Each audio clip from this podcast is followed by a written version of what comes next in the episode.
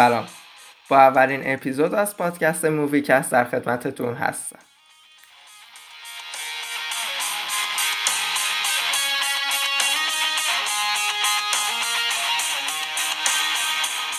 تصمیم گرفتم به عنوان اولین اپیزود فیلم من تونیا هستم یا I, Tonya رو بهتون معرفی کنم. این فیلم محصول سال 2017 با بازیگری مارگو رابی که درباره زندگی پرفراز و نشیب دختر ورزشکاری به اسم تونیا میگه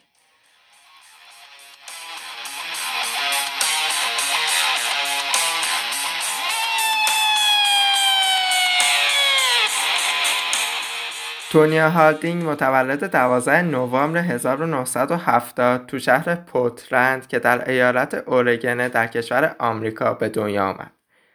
تونیا در خانواده کم درآمد بزرگ شده. مامانش گازون ساده بود و پدرش هم وقتی که بچه بود اونو مامانش رو ور کرد. و با مامانش دنیا همیشه درگیری داشته. حالا از این موضوعات میگذرم و میرم تو سن چهار سالگیش جایی که فیلم هم از همین سن چهار سالگیش. تونیا تو سن چهار سالگی برای اولین بار پاشو روی یخ گذاشت. روز قبلش مامانش به مربی اسکیت زنگ زده بود ولی جوابی که از مربی شنید این بود که اون خیلی بچه است و من به این سن آموزش نمیدم. اینم بگم که اسم مامانش راونا بود. با این حال راونا روز بعدش تونیا رو به سارون برد و بهش گفت که برو خودت اسکیت بازی کن. انگار که تونیا نیازی به مربی نداشت و خودش بعضی از حرکت ها رو می‌تونست انجام بده. مربیش که اول معترض بود با دیدن این استعداد نتونست دنیا رو رد بکنه تونیا برای نشون دادن خودش به 6 ماه فخر لازم داشت. اون اولین مقامش رو تو سن کمتری از بقیه یعنی تو سن 4 سال و 6 ماهگی به دست آورد. این موضوع ذهن بقیه بچه ها رو درگیر می‌کرد. راونا تو تمرینا برای تماشای تونیا می‌رفت اما نه برای دادن روحیه به اون بلکه برای تخریب کردنش. به اون اجازه نمی‌داد با کسی حرف بزنه. اینجوری خطاب می‌کرد که اونا دشمناتن پس نباید باشون حرف بزنی. یه بارم که می‌خواست بره دستشویی راونا این اجازه نداد و تونیا که بچه بود نتونست خودش رو نگه داره. حالا کم میریم جلوتر جایی که تونیا با پسری به اسم جفت دوست شد. اینم بگم که تو همون موقع اسکیت بازی یعنی تو سالون باهاش آشنا شده بود. خلاصه با هم قرار میذاشتن اما نه دوتایی. راونا هم همراه اونا می‌رفت. حالا توضیح درباره ورزش اسکی روی یخ بهتون میدم. این ورزش به طور انفرادی یا دو نفره تو فضای کاملا صاف انجام میشه. شرکت کننده در این ورزش علاوه بر حفظ تعادل حرکت های اجباری و اختیاری هم انجام میده. حرکت های اجباری حرکت هایی هستن که همه شرکت کننده باید انجامش بدن. اما حرکت های اختیاری را ورزشکار به اراده خودش انجام میده و تو بعضی جا شاید بتونه این حرکت رو اختراع کنه. این مسابقه به همراه موسیقی که خود شرکت کننده به دلخواه خودش انتخاب می‌کنه شروع میشه و هرچی نمره منفی شرکت کننده کمتر باشه احتمال برنده شدنش بیشتر میشه. این وضع سه تا چرخش اصلی داره چرخش نشسته چرخش افقی و چرخش ایستاده. کم کم مشهوریت تونیا داشت بیشتر می‌شد و طرفدارای بیشتری پیدا می‌کرد اما این مشهوریت دوام چندانی نداشت. و در آخر تونیا ترک تحصیل کرد و فقط به اسکیت سواری رو آورد. وقتی به یه پیشرفت فوقالعاده تو ورزش رسید به این فکر افتاد که حرکت triple axel رو که کسی اصلا فکرشو نمی‌کرد انجام بده. مربیش هم با این عقیدهش موافق بود. تونیا با مشکل تنفسی هم مواجه شده بود که به احتمال زیاد به دلیل سیگارهایی که خودش و مامانش مصرف می‌کردن بوده. با این وجود تمرینهای خودش رو برای حرکت تریپر اکسر انجام می‌داد. این پرش در سال 1882 توسط یک اسکیتباز نروژی به اسم اکسر برای اولین بار اجرا شد. یا شاید بهتره بگم که اختراع شد. برای این پرش بعد روی ربه خارجی پا برند شد و بعد از یک دور و نیم چرخش روی ربه خارجی پای دیگه فرود اومد که تو سه مرحله انجام میشه. همینطور که درگیری های راوونا و تونیا بیشتر می‌شد تونیا بیشتر به این فکر میافتاد که بره و پیش جف زندگی کنه. و همین اتفاق هم افتاد و رفت پیش جف. این جف یه دوستی هم داشت که خودش رو بادیگارد تونیا می‌دونست. اما توری نکشید که درگیریاش با جف هم شروع شد. درگیریاش با جف هم مثل مامانش بعضی وقتا جدی تر می‌شد. حتی توی یکی از درگیری ها که با راوونا داشت چاگو رو به دست سمت راست تانیا پرت کرد. حالا از اینا بگذریم می‌رسیم به روز مسابقه. نوبت تونیا میشه. و میره توی زمین. تو همین موقع تماشاچی شروع به تحقیر تونیا می‌کنه. اون نمی‌خواست که تونیا تو اون مسابقه بتونه مقام بیاره که بعدها معلوم شد که مامانش به طرف پول داده بود که تونیا رو تخریب بکنه. و تونیا وارد زمین میشه. بعد اینکه حرکت های اجباریش رو تمام می‌کنه رفت که حرکت تریپل اکسل رو اجرا بکنه. و این پرش رو به زیبایی خارق و انجام داد. طوری که خودش میگه مردم وایستادن و تشویقم کردن. بعد این پرش به نفر دوم جهان و اول آمریکا تبدیل شد. همونطور که گفتم کلی از اسکیت بازا فکر این حرکت هم نمی‌کردن که برسه به اجراش. اما جف میگه که بعد پرش triple axel دیگه تونیای قبلی نبود. انگار که یکی دیگه اون شب از مسابقه اومده بود بیرون. با این حال رابطه بین تونیا و جف به ازدواج ختم شد. تونیا از روی فرق لباسای ورزشی رو هم خودش میدوخت.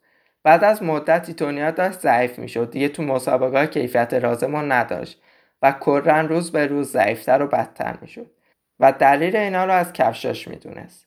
توی مسابقه هم که اجرای خوبی داشت اما داورا امتیاز اونو اونطور که ریاقتش بود ندادن شروع به بد و بیرا گفتن و اعتراض به داورا کرد.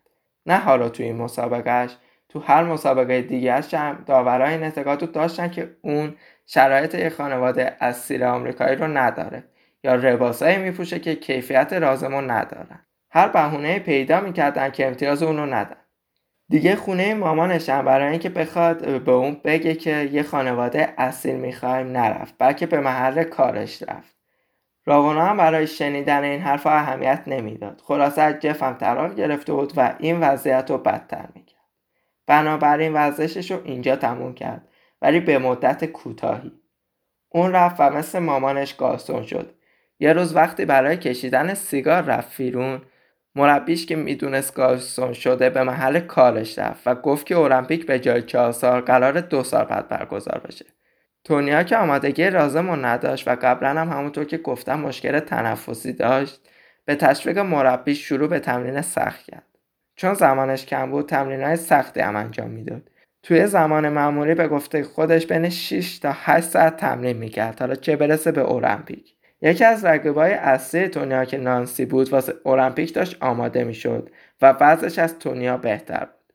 کلا اسکیتباز حرفه‌ای بود. نانسی هم تیمی با تونیا بود و با هم تو مسابقات توی اتاق میخوابیدن. تو یکی از مسابقه که جف هم بود یه نامه به دست پلیس می‌رسه که پلیس هم نامه رو به تونیا می‌خونه که تو نامه نوشته بود اگه امروز مسابقه بدی کشته میشی. پلیس می‌گفت چون جمعیت زیاده نمی‌تونیم مراقبت باشیم. و تونیا اون شب مسابقه نداد. حالا برمیگردم به نانسی. جف و تونیا محل تمرین نانسی رو پیدا می‌کنن و دو نفر قصد دارن که به پای نانسی صدمه بزنن. تو یه روزی وقتی که تمرین نانسی تموم میشه و داره به رخکم میره تو راه رخکم بود که یکی از اون دو نفر موفق میشه که به زانوی چپ نانسی صدمه بزنه. و آن یکی تو ماشین بود همون که به زانو صدمه زد سری سوار ماشین شد و رفته. از فرداش همه رسانه هم می‌گفتن که تونیا این کارو کرده. ولی تونیا کاملا از این موضوع بیخبر بود. پلیسا شروع به تحقیق کردن. هم از تونیا و هم از جف از این موضوع پرسیدن و هم از دوست جف که قبلا بهتون گفتم. قضیه از این قرار بود که جف به دوستش گفته بود که این نامه تهدید به مرگ بنویسه و همینجا قضیه تموم شه. ولی کار از نامه نوشتن گذشته بود و به صدمه به نانسی تبدیل شد. آخر که پلیسا به سراغ دوست جف رفته بودن. جف رو داده بود. با اینکه جف فقط یه نامه از اون می‌خواست. آخر سر معلوم شد که اون نامه هم که به دست تونیا رسیده بود همین دوست جف نوشته بودتش. یه روز مامانش که برای ضبط صدای تونیا به خونه تونیا میره که صداشو ضبط کنه و به پلیسا بده. ولی تونیا قضیه رو می‌فهمه که داره صداشو ضبط می‌کنه و اونو از خونش میندازه بیرون. یه روزم جف میره خونش که در آخر با تفنگ دنیا رو مجبور به سوار شدن به ماشین می‌کنه و اونو خونه مربیش می‌بره که شوهرش هم وکیل بود. جف به تونیا گفته بود که چیزی نگه اما تونیا قضیه نامه رو گفته بود و جف عصبانی میشه. همون موقع بود که تونیا فهمید همه اینا تقصیر جف بوده. اینم بگم که تونیا تمام مقامهاشو تو مسابقات قهرمانی اسکی ایالات متحده برای این حادثه از دست داد. اما به هر حال هم نانسی هم تونیا تو المپیک 1994 حاضر شدن. تونیا بازم با کفشش مشکل داشت و بند کفشش بسته نمی‌شد. و اگه تنها تو یه دقیقه تو زمین حاضر نمی‌شد قادر به انجام نمایش نمی‌شد و بالاخره خودش رو رسوند. پس از چند دقیقه با چشمانی پر از اشک به سمت داورا رفت و کفش رو نشونشون داد و دوباره برای اجرا اجازه خواست. اون سال تونیا مقام هشتم به دست آورد و نانسی مدال نقره رو برای خودش کرد و بعدا پلیسا جف و دوستشو و اون دو نفری که صدمه زده بودن به نانسی رو گرفتن و به زندان بردن. تونیا هم از طرف گازی دیگه نمی‌تونست تا آخر عمر اسکی بکنه و از اسکی روی یخ محروم شد ولی عوضش به ورزش بوکس رو آورد.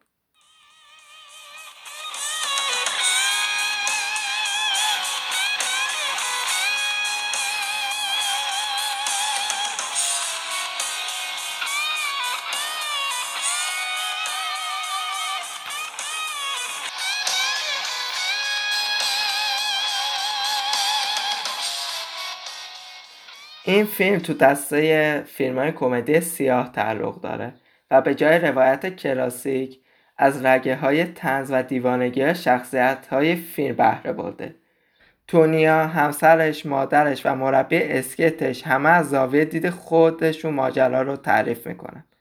گذشته از اینا و بازیگرای فیلم که یه جایزه دست جمعی به خاطر بازی خودشون گرفتن طراحی صحنه و لباسها به خوبی نوستالژی در 90 آمریکا و دوران تابلوهای نئونی های متعدد غذا های عینک بزرگ و آرایش های تند و اقراق شده همه با ظرافت و وسواس اجرا شده تا مخاطب به خوبی به درک از بهره زمانی برسه.